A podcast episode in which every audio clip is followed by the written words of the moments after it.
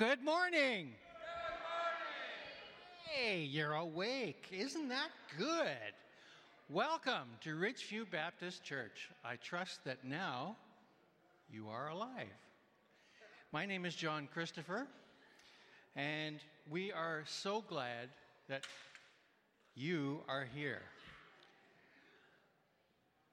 If you are new to Richview Baptist Church, we would ask that you would please fill out a visitor information card so that we can get to know you better and uh, you can get to know us better as well.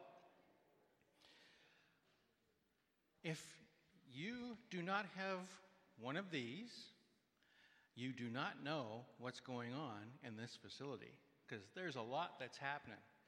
Please get a bulletin from one of the ushers, take it home, pray over it, and learn about what's happening in this place. If you haven't been around during the week, man, you're missing a lot. There's a whole lot of good stuff going on with kids and leaders. And I was here the other day when they were having Water Day. Let me tell you, that was spectacular. That was spectacular. And, and I hear some people uh, are really good cooks and they're making really good food for the kids. Anyway, when the service is over, we would ask that this place be kept as a place of reflection and prayer and quiet. So, once the service is over, if you'd like to go out into the foyer and grab a coffee or a tea and catch up with everybody else, that's fantastic. But we would just ask that in here would be kept quiet and a place where people can pray and reflect on the word that they heard this morning. Before we begin, let us pray. Heavenly Father, you are the Alpha and the Omega. You are the great Creator. Thank you, Lord, that we can come here in safety and freedom. That in this place, not only are we here, but you are here among us. Bless the words that have been given to Pastor Joe. Bless the ears that hear it. May we take the words that are spoken this morning, hide them in our hearts, and reflect on them all week. Heavenly Father, we love you, we worship you. We just ask that you would give us a time together where we learn more about you. See us all safely home afterwards. Give us a great rest of the weekend. And everyone said together, Amen. Genesis 1 says, In the beginning, God created the heavens and the earth. He put the universe in place, and the planets, and the stars, and the moon, and the sun. And He created you, and He said, You are beautiful. Give yourselves a hand for that. You are beautiful. And because He made us in, our Im- in His image, we are beautiful. He is even more beautiful. These two songs that we're about to sing talked about the wonders of God and how He created the universe, and talk about how Jesus Christ is so beautiful when we look upon His face. And we look forward to the day when we can be in heaven with Him and just sit at the throne and with the angels just praise Him, saying, Blessing and honor and power and glory unto Him be unto Him. Holy, holy, holy is the Lord God Almighty. So let's stand and sing God of Wonders Beyond Our Galaxy.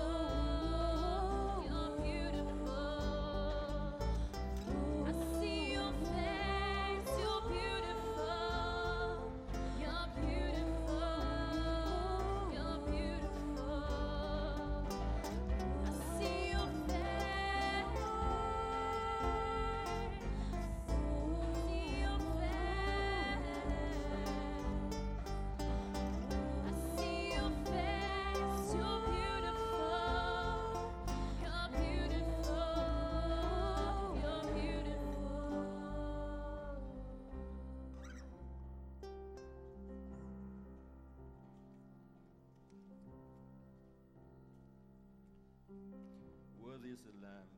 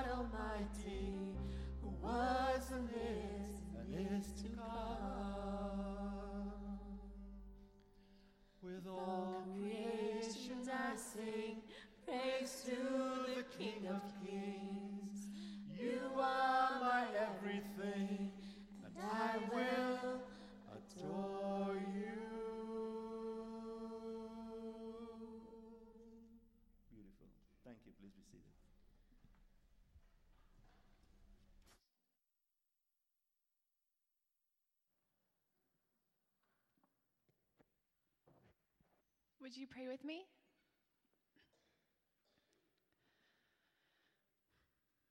God, we want to thank you. We want to just say thank you. Thank you for this moment and thank you for today. We want to thank you for even the people that are sitting beside us, God. Maybe we don't know them, but thank you that together we are journeying. And God, that we don't have to feel alone or forgotten. I thank you that being a part of your kingdom means that we are a part of something that is so much larger than just ourselves. So I thank you that we belong, and I thank you that we are accepted. And we want to thank you for the cross. We want to thank you for the forgiveness that is ours because of Jesus. So we want to just like take ourselves to the cross, God. We want to be with you there and we want to remember you. Yeah. God, we ask that you would help us with our unbelief, God. We want to ask for more faith, God, more faith that you can do miracles and that you can change the world. We want to have faith that conversations with our neighbors, that those moments matter, God. God, we want to have faith that your love is more beautiful than, than anything we can experience in this world, God. We want to believe that you are more than enough, God, and that even the things that we are struggling with, the things that our family and our friends are struggling with, God. We want to believe that offering your love is all that matters, God, and that being present with them is the best gift that we could give them. God, we want to believe that that you rose from the dead and that that changed everything. Yeah. So Lord, would you teach us? Would you continue to mold us and change us, God, and don't leave us how we are, but God, would you use use everything, God, yeah, may we be touched when we see the sunrise. May we be touched when we see miracles and we, when, when we see things that we don't understand, God. May you give us awe and wonder that we would love you more for everything, God. God, we thank you for who you are, and we thank you that even though there are disappointments and discouragements in life, I thank you that you are enough. Yeah, so I pray, Lord, that yeah, would you just be with us now, God? And thank you that you are with us. And thank you that your presence is here amongst us and that you are inside of us, God. Thank you for your peace. And I pray, Lord, that as we read your word, Lord, may it, may it touch us because it is active and it is living, it is stronger than a double edged sword, God. It is able to, to carve in us what needs to be done, God. So thank you. Thank you for this moment. And I pray, Lord, that you just go with us now. And I pray this in Jesus' name. Amen.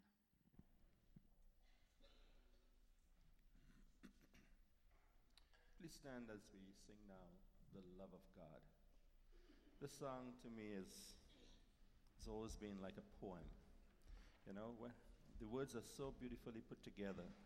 Especially the last one, it says, Could we with ink the oceans fill, and were the skies of parchment made?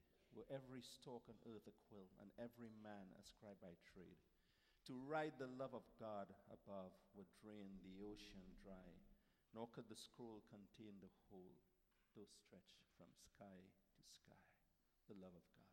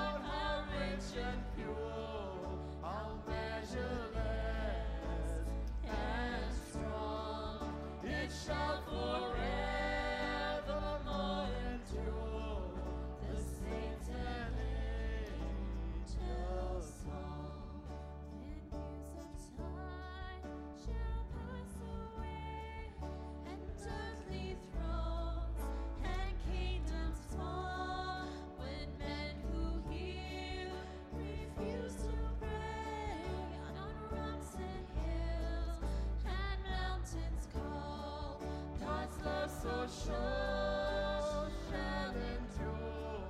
Oh, measure.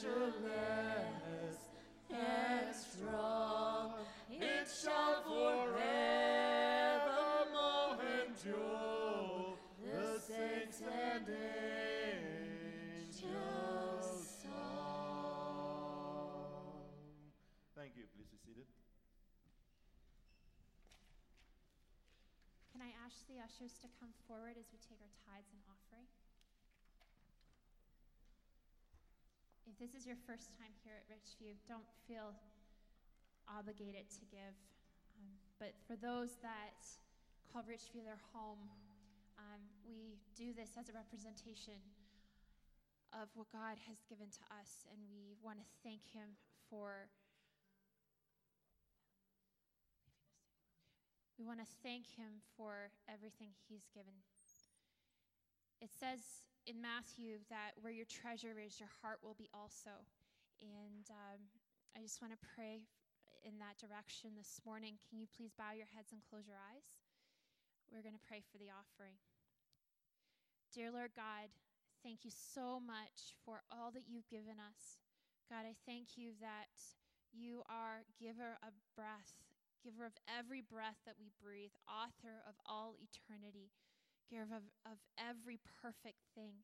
God, we give you glory this morning, Lord, and I pray that our hearts would be open. God, I pray that we would give sacrificially and joyfully. God, I pray that the offering that we take up this morning would be used to further your kingdom. God, and we thank you so much for you, what you have given to us I've even been reminded over the last few days of how amazing electricity is. God, and I just thank you so much for electricity and, and roads that, that work and, um, and, and people that work all night to give us power. And, and God, it's just so simple, but we take it so for granted. God, I pray that we would wake up every morning with a thankful heart. I pray that we would give you thanks because it says that in everything by prayer and supplication with thanksgiving, make your requests be made known to God. And then the peace of God, which surpasses all understanding, will guard our hearts and our minds through Christ Jesus. We pray this in Jesus' name. Amen.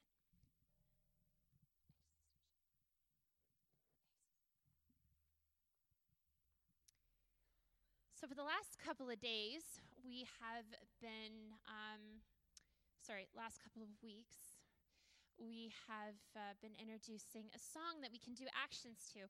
And so we're going to do that again this morning, but this time I'm going to do something a little bit different.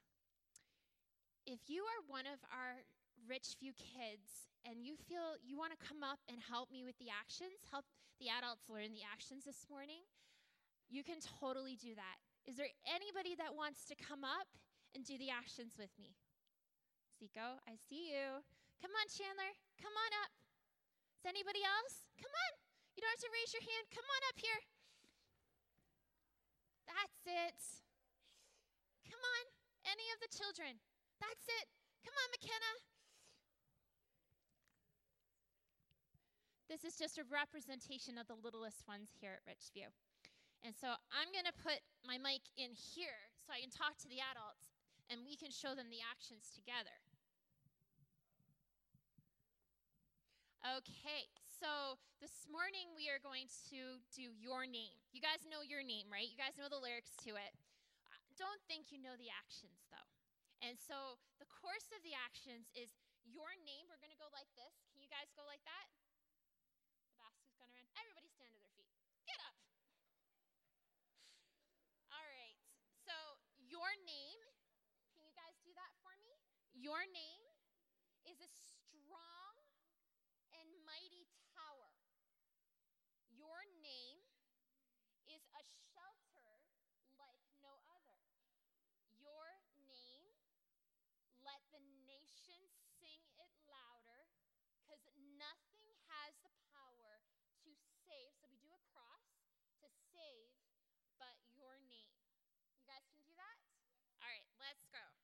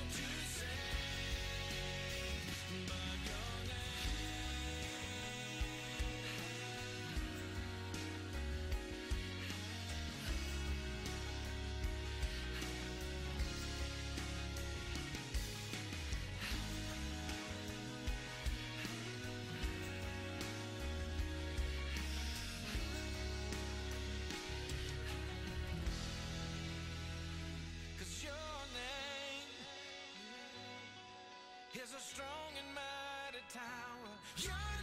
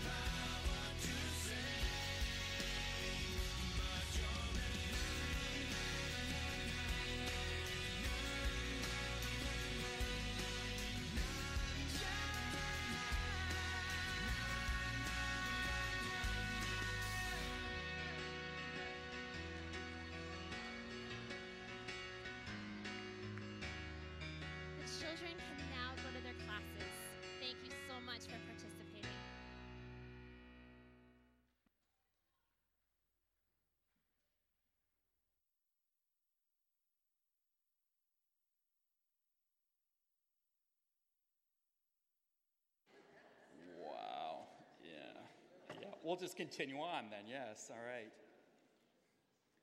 Let's just take a moment and pray. Heavenly Father, I thank you that this place is um, very alive. I think of those 80 kids who walked through the doors last week and are back again this week who are hearing the good news. Um, God, give those leaders, those junior leaders, those volunteers, the people helping out behind the scenes, everyone, just give them stamina and strength. Uh, just pray even for the openness of parents that are coming through these um, doors and seeing the creative chaos. That um, we pray, God, that your spirit would work in their lives. Uh, continue to touch this neighborhood. Uh, God, we lift up um, Adeline and her family today. Uh, we know some doors have closed to them today. And uh, it's a tough day for them. God, be with that family and just comfort them right now. May they just know that you go with them. God, uh, just open those doors so that they can return here. God, we think of the hills. We pray and continue to pray for healing in Ken's life. We pray, Holy Spirit, that you would just comfort that family and that your peace would reside on them. God, we thank you for this week and how you protected one of our uh, family, uh, one of our church members from a horrific accident. And all they had were a couple scratches on them. Continue to be with the doctors as they uh, are just doing tests there to find out what may have been the cause. But uh, thank you. Thank you for how you cared and you protected them as their vehicle rolled off the road multiple times. And God, we pray for those families that are dealing with difficult stuff that there does not seem to be a lot of hope. Um, and, and they're just down, and things are just not going the way they hope they would. May they experience your joy. May they experience you and know that uh, no matter what this world throws at them, no matter what curveball, no matter what duress, no matter what trial, you are more worth and surpassing those things. And oh, may they put all their treasure in you today. Um, just help us now. Um, be with us as we enter your text. Guide us. Um, allow us to access your spirit like never before. God, bring comfort to those that are down. And uh, may we just uh, seek more and more of you today in your precious name. So we've been spending the last couple weeks. I'm not on. Man, am I loud without a mic, huh? Man. There we go. Better? All right. You probably didn't hear anything I prayed for, so let's do it again. No. I was too loud. Okay, thank you. We've been looking at Jesus' greatest hits. We've been looking at some of his greatest stories, and it's just a couple verses today. Matthew 13, verse 44, and it says this The kingdom of heaven. Don't worry, we're going to be coming back to a lot. So if you're turning there in your Bibles, the page numbers will come up on the screen. But we'll be coming back to this a lot. But it's very, very short verses. The kingdom of heaven is like a treasure hidden in a field. When a man found it, he hid it again. And then in his joy went and sold all that he had and bought that field. Again, the kingdom of heaven is like a merchant looking for fine pearls. When he found one of great value, he went away, sold everything he had, and bought it. Now, before we unpack those lotto ticket winning stories, we're going to go back a couple thousand years. And I want to take you to a story. It's found in the book of uh, Joshua, chapter 7. And let me give you a little bit of context here. I talk about this story a lot, but I don't talk about the stories that follow. But there's this uh, Egypt's in bondage. Sorry, Israel's in bondage to Egypt for several hundred years. God brings a redeemer, Moses. Maybe you've seen the Prince of Egypt, uh, brings the 10 plagues. Then uh, Moses leads the people across the Reed Sea, and they're finally free. And they spend 40, 41 years wandering around in the wilderness, eating frosted flakes every day, never changing their clothes. And all the men said, No, um, and they come to the promised land after 40, 41 years, the land that God has promised them, the land flowing with milk and honey. And they come to the first city that God has given them. And if you've seen the VeggieTale movies, they do a great clip here with these French peas. It's fantastic. I highly recommend it. But they come to the city called Jericho, and it's got these walls around it, and God says, Look, I'm going to give you the city and I'm going to even make the walls fall down. And when you enter that city, keep nothing for yourself. And these are people who have been eating frosted flakes for 40 years. And these are people who haven't changed their clothes in 40 years. And all of a sudden, God does this thing. And his point is I want you to do this. I want this city, this city Jericho. Let me show you a picture of it. This is what uh, uh, ancient scholars think it might have looked like. Next slide here. Maybe not. Okay, that's not what it looked like. Uh, or maybe it's before this one, sorry. No? Okay, we'll keep going here. Okay, it looked like this and it had uh, windows. And, uh, um, and he's going to bring them to this city and he's going to give him, and he says, Look, I want this city to be a first fruits. That means probably not a lot to a lot of us here, but here's the idea of God is saying, I want you to give this city to me as a picture of I'm going to give you the rest of the cities in this entire nation. If you will give me this city as a reminder, I'll give you all the rest. Sound like a good deal? Joshua chapter 7.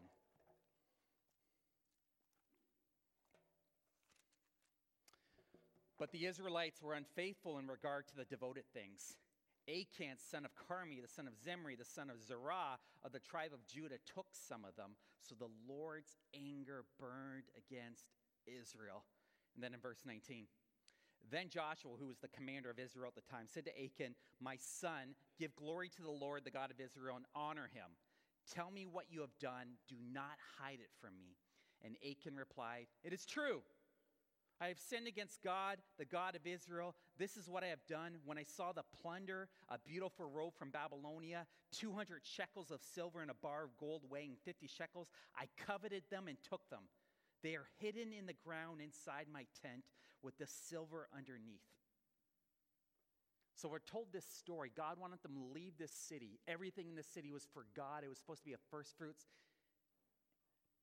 And one guy by the name of Achan even explains that he got tempted. He falls into temptation. He's like, when I was in Jericho and, and, I was looking around, I saw this, this fabric from Babylonia. I saw 200 shekels of silver. I saw this wedge of gold that weighed 50 shekels, and I coveted them in my heart and I hid them. Now, right there, we get this model. It's a, it's a negative model, but we get the model of what it means to treasure something. And it says here that he looked and he saw. How did Achan know that that robe was from Babylonia? How, how, how, did he know that this gold wedge weighed 50 shekels? I'm sure he was, he's looking around, he saw these things, and then he saw them. Are you with me? He saw them and maybe, oh, man, look at that. And he probably studied it. He looked at it. He dwelt on it. And then he couldn't get it out of his head. S- same maybe with, with, the, um, with the gold wedge. And so he looked and he saw, he's able to describe it. That means he must have probably spent a little bit of time studying it. Would you agree? And dwelling on it and reflecting on it. And then he found himself lusting after it. And, and he knew very well that if he took it, what was he doing? Putting his, he was sacrificing his life. If you even read the story, it's quite morbid. He puts his whole family's life at risk. He risked everything to take it. He saw it, he coveted it, then he hid it. He gives up everything for what he saw. Can you imagine that people actually do stuff like that? He gives up everything for what he saw. So, for myself growing up, especially when it came to church and religion and spirituality, is spirituality about conquering desires and shutting them off? Let me, let me, say, it in, let me say it a different way. Um, is spirituality about us, like, say we have something wrong in our life? It's about saying, I'm not going to do that anymore. I'm going to live this way. Is that, is that what it's all about? Say, say we, we can begin repenting about some of these problems we have in our lives, but the main problem is not the behavior. And a lot of us here today, there's probably some dirty little secret, something we're struggling with, and we're trying to break free from it. If I come to church on Sunday morning, I'll get my spiritual vitamin, and that'll help me get through the week. So there's, there's a few of us that think that way, right? The main problem is not our behavior. The main problem is not breaking this rule or that rule. The problem is what do you and I treasure above all else? That's the, tr- that's the problem. Are you with me? So you, if you sit down, you go, God, I'm such a bad person. I, I repent for breaking that rule. I, I repent for hating my parents so much. I repent for looking at that thing on the computer again and again and again. I repent for treating my wife that way. I repeat, repent for falling into that sexual sin. And, and I'm not saying you shouldn't repent for things. I'm not saying I'm not saying that those things are fine, but have you ever found that when you're repenting about things, you tend to feel worse? Just me? Okay. Um, do you know where you actually need to start, especially if you find you're doing the same sins over and over again? We'll talk about that later. I just need you to stay with me for a few minutes. But yes, we're going to talk about that today. If, if you've been around me, if you've been around the last two and a half years, I talk about it all the time. Following Jesus should be greater and richer and deeper and better, not a list of rules. So let's go back to the parables today in Matthew. First, we're told someone finds a treasure hidden in a field. Anyone think that's kind of unusual? Probably not back then. Because back then, especially in Jewish society, they didn't use banks.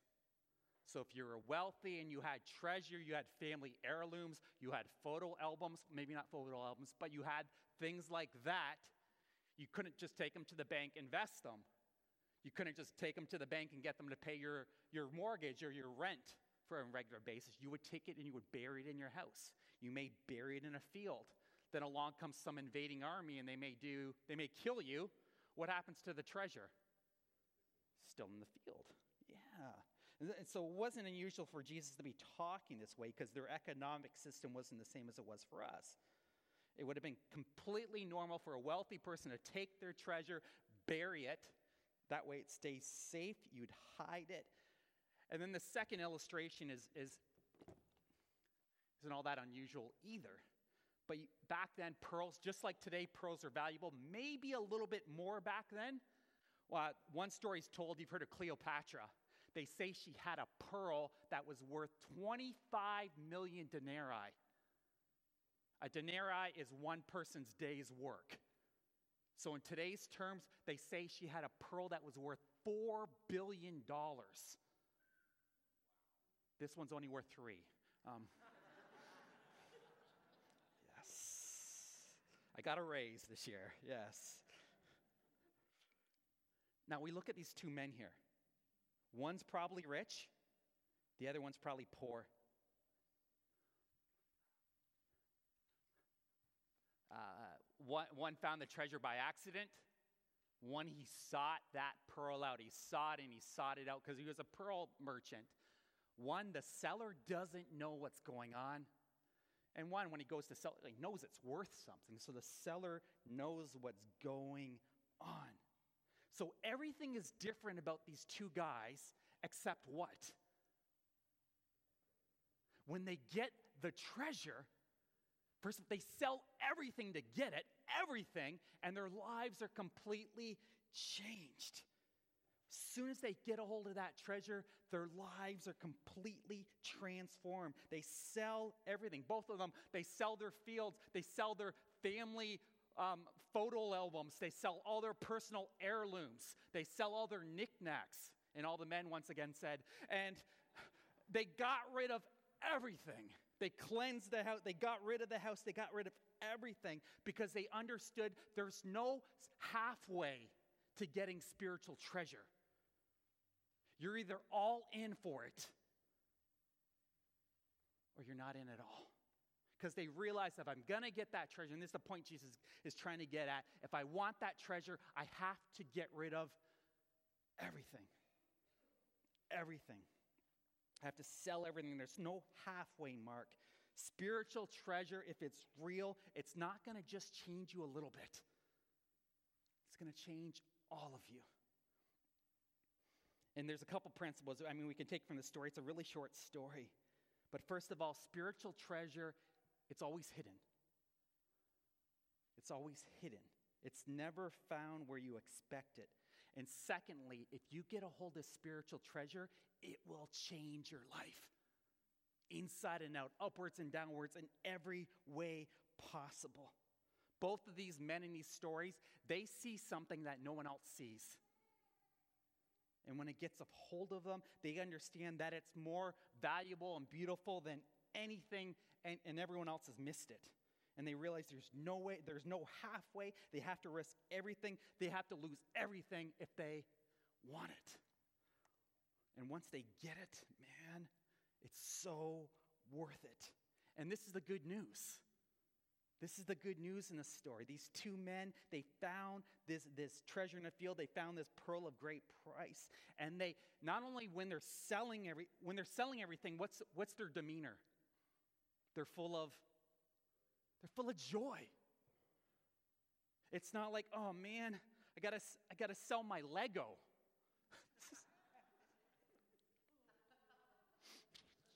gotta sell my basketball cards. And, and then it's, but, but I know, I know once I sell it, I'll be able to.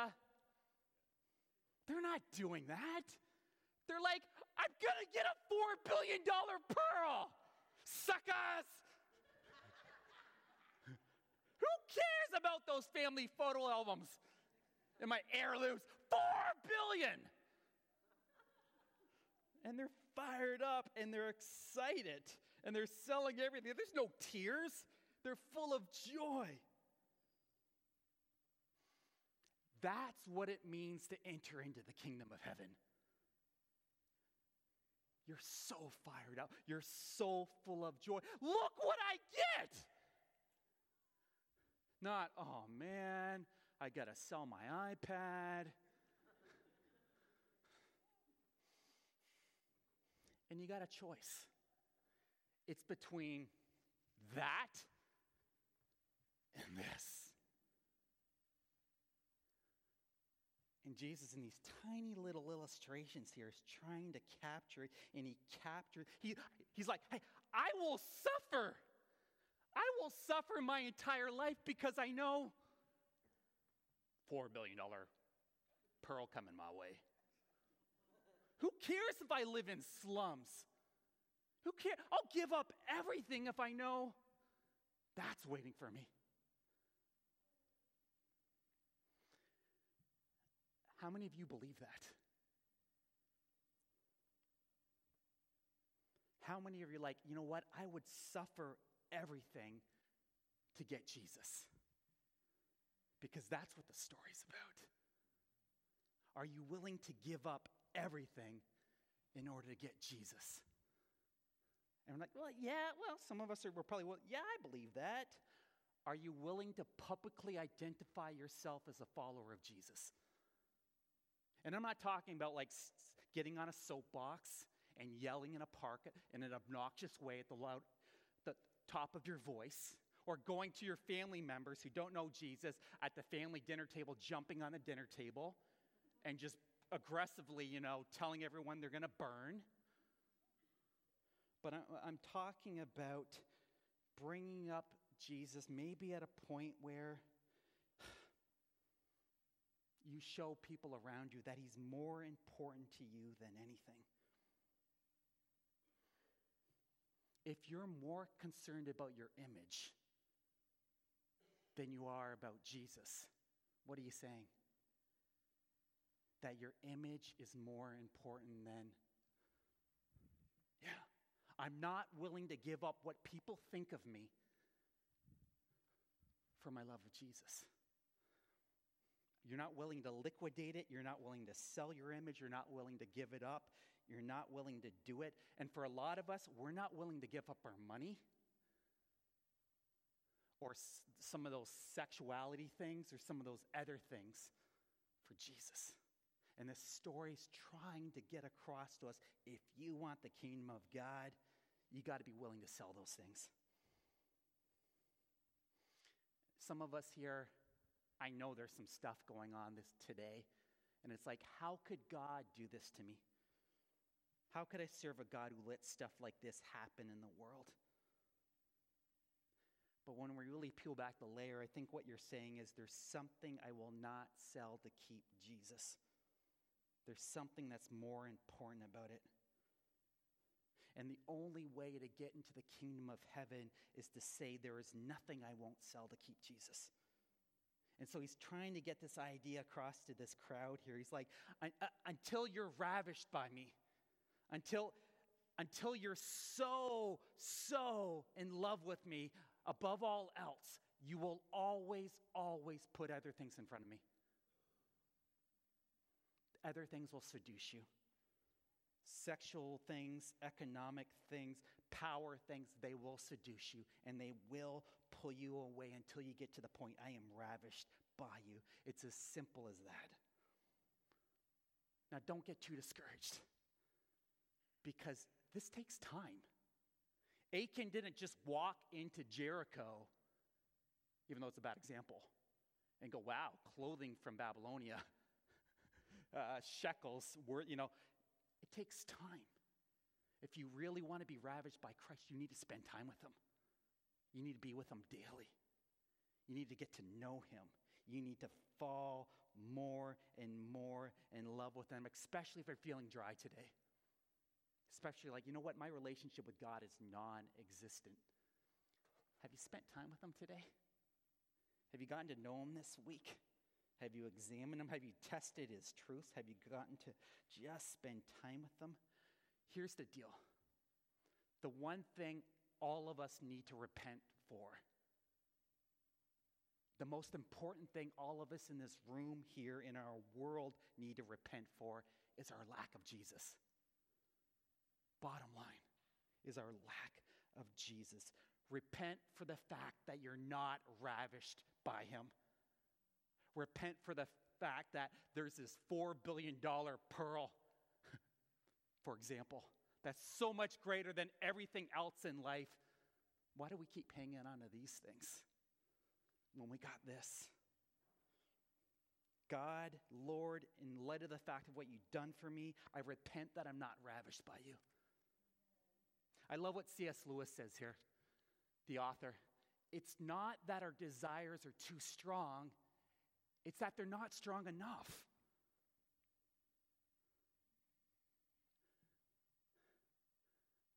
They need to be stronger. What were we created for?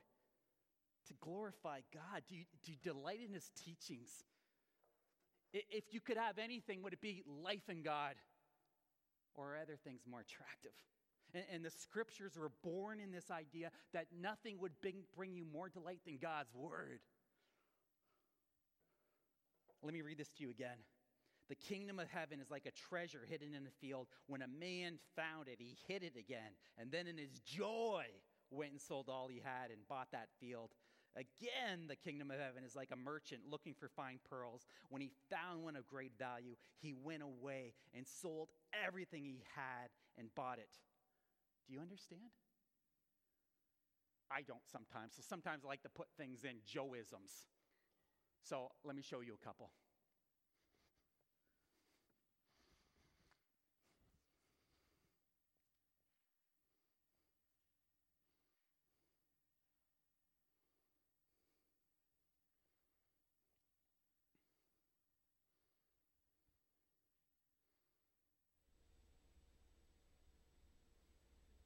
What should I compare the kingdom of heaven? The kingdom of heaven is like a basketball player who wanted the newest Air Jordans.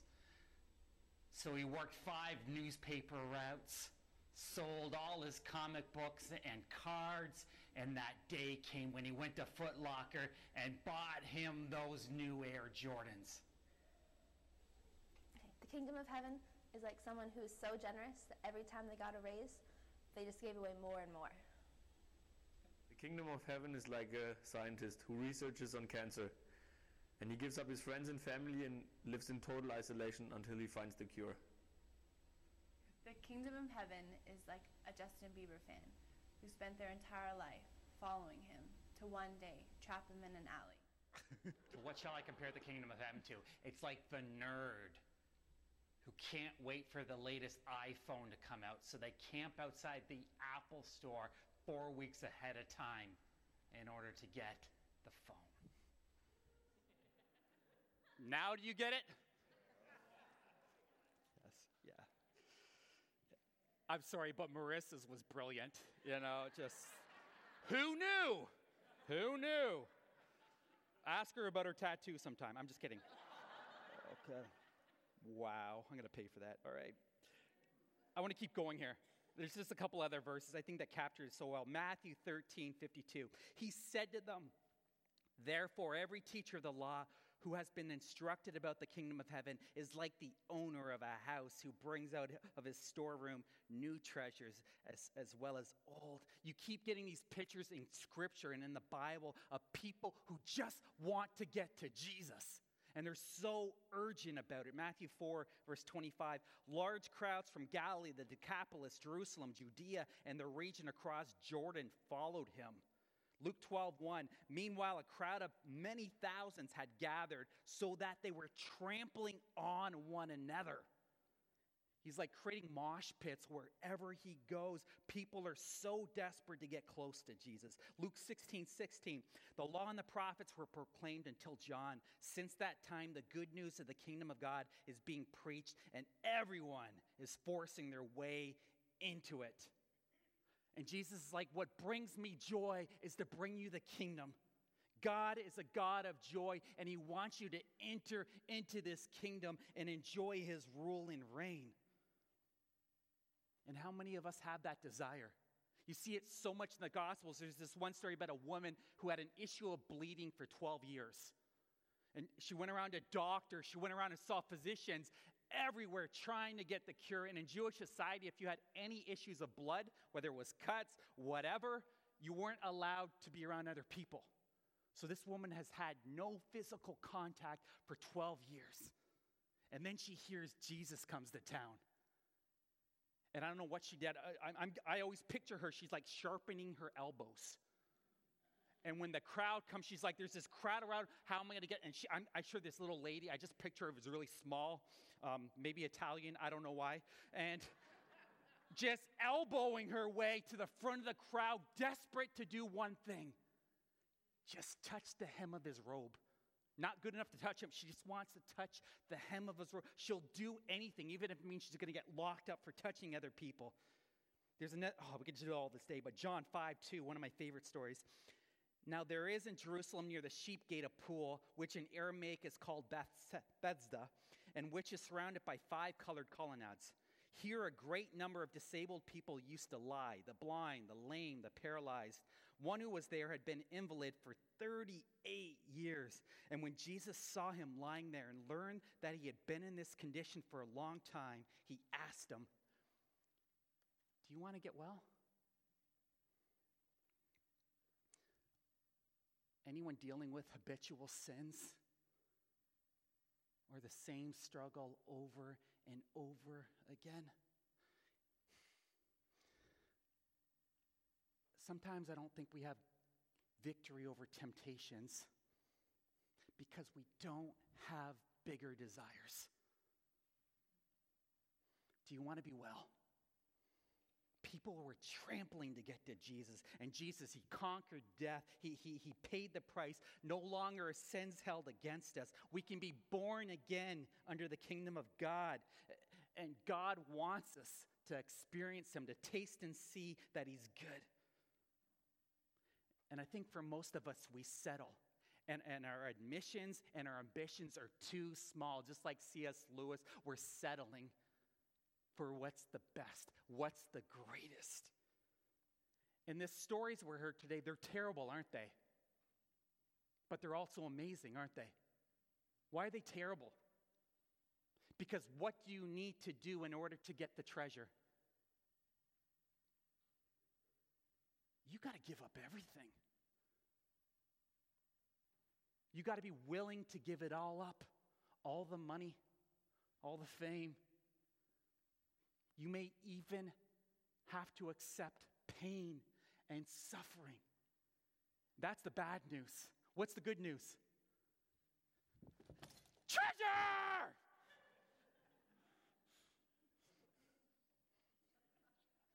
But it's going to cost you everything. The bad news, radical bad news, it all has to go fire sale. Makes the block party look small. Okay? Big sale, everything's gone. Treasure. That's the greatest news. I love what the P- Apostle Paul says, and he says it several times. He tells us how to do this. Paul says, Here's how you do it. I suffer all the time. I've been beaten up. I've been stoned. I lost all my academic standing, all of that. But I reckon that the sufferings in this present time are, are nothing compared to the glory that is revealed to us in Jesus Christ. And what that means is if you get this, you'll be able to face anything in this life. It doesn't matter what happens to you in this life because you know this is waiting. Heaven starts when you say yes to Jesus, but we know one day He's going to repair and restore everything. What does it mean to count Christ as your treasure so you can face anything? Like, how do you have this tremendous joy in the midst of suffering and pain and life not going and you not having the answers? I don't know about you, I haven't met too many Christians like this in my life. Just a few. And, and, and sometimes when you meet someone who has this joy in the midst of cancer, or in having lost someone they love, or living in poverty, you're like, man, they just have the gift of faith, right? Or look at how God has wired them. I've been envious of them. But that's not what the scriptures teach. The scriptures teach if you want to have joy in the midst of all that, midst of giving away or losing everything, it's a discipline. You work at it. Why are you here today? I think some of you are here today because you know when I get around God's people and I get in His Word and I dwell on it, it helps me. It brings me comfort. It brings me the strength in the midst of my present sufferings. For a lot of us, and I would say hopefully all of us, we're, we're getting into God's Word, whether it's in the morning or if you're an evening person. God, God blesses people who pray in the morning, but, um, but I'm just kidding. But, uh, but if you're not, how are you supposed to be ravished? How are you supposed to love this guy who gave up everything for you if you're not spending time knowing him more, coveting him more, lusting after him more? The way these people got to being able to handle anything is because they were completely ravished by his beauty. They understand the treasure, they saw the treasure, and they never let the treasure go. Imagine old Joe coming down, finding this treasure on this property, digging it up. Wow! $4 billion. And then they see the price tag for the property. The property is going to cost 10 grand, $10,000. What? Where am I going to get $10,000 from? I'll, I'll have to like sell my car and, and get rid of my stamp collection and, and, and my phone. I'll have to. What are you thinking about old Joe right now? Four billion, ten thousand, right? Do the math. Joe, think, McFly, McFly, think, right? Like, uh, use your brain, right? Right? Are you an idiot? What? Wake up. Just think. Joe, Joe, look at the value of what's being offered over here. It far outweighs.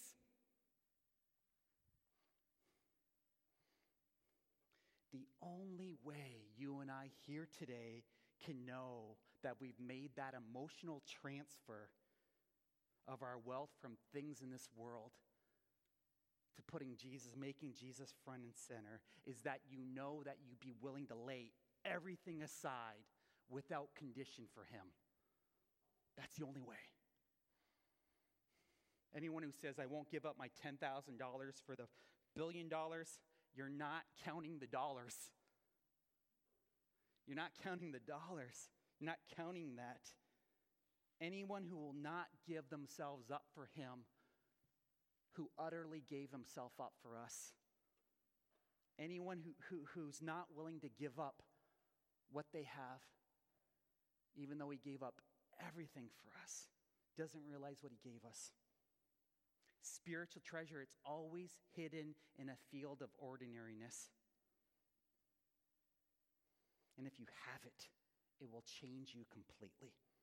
And if there's anyone here today who says, that hasn't happened to me yet, keep digging. Let's pray.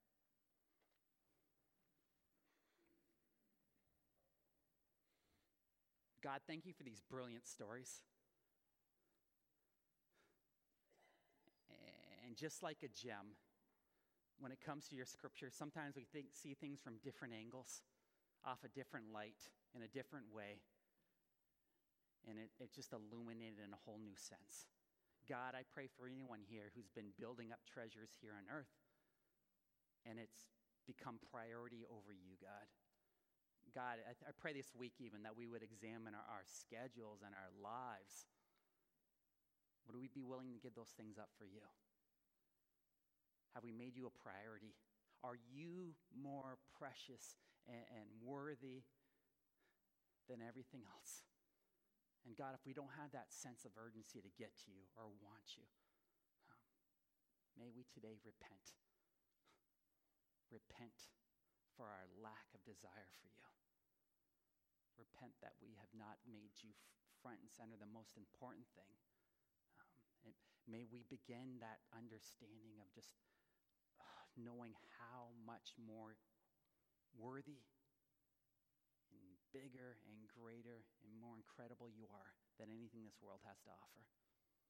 Thank you for that ultimate price you paid on the cross so that we could be free for eternity. May we not get tired of that story. May that story and those thoughts invigorate us each and every waking moment. And may you come back soon, Jesus, and restore and repair everything that's broken. Give us what we need to persevere today. We pray all these things in your mighty, holy, and awesome name. Amen. Please stand now as we sing Never Once. Never once did we ever walk alone. Never once did you leave us on your own. You are faithful, God. You are faithful.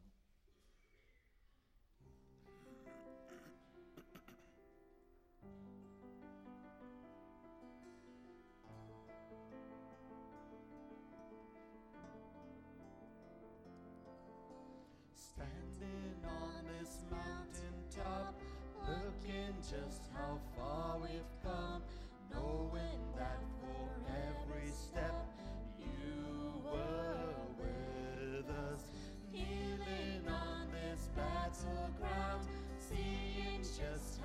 what you've done, knowing every victory was your power in us. Scars and struggles.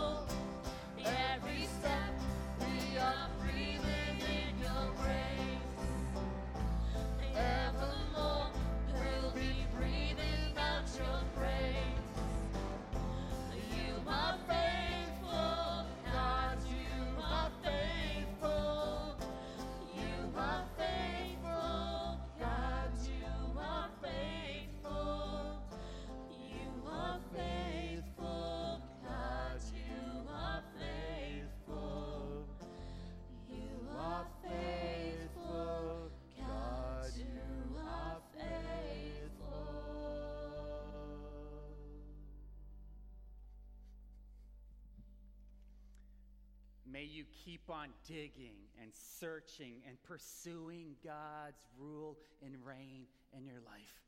Go in peace this week.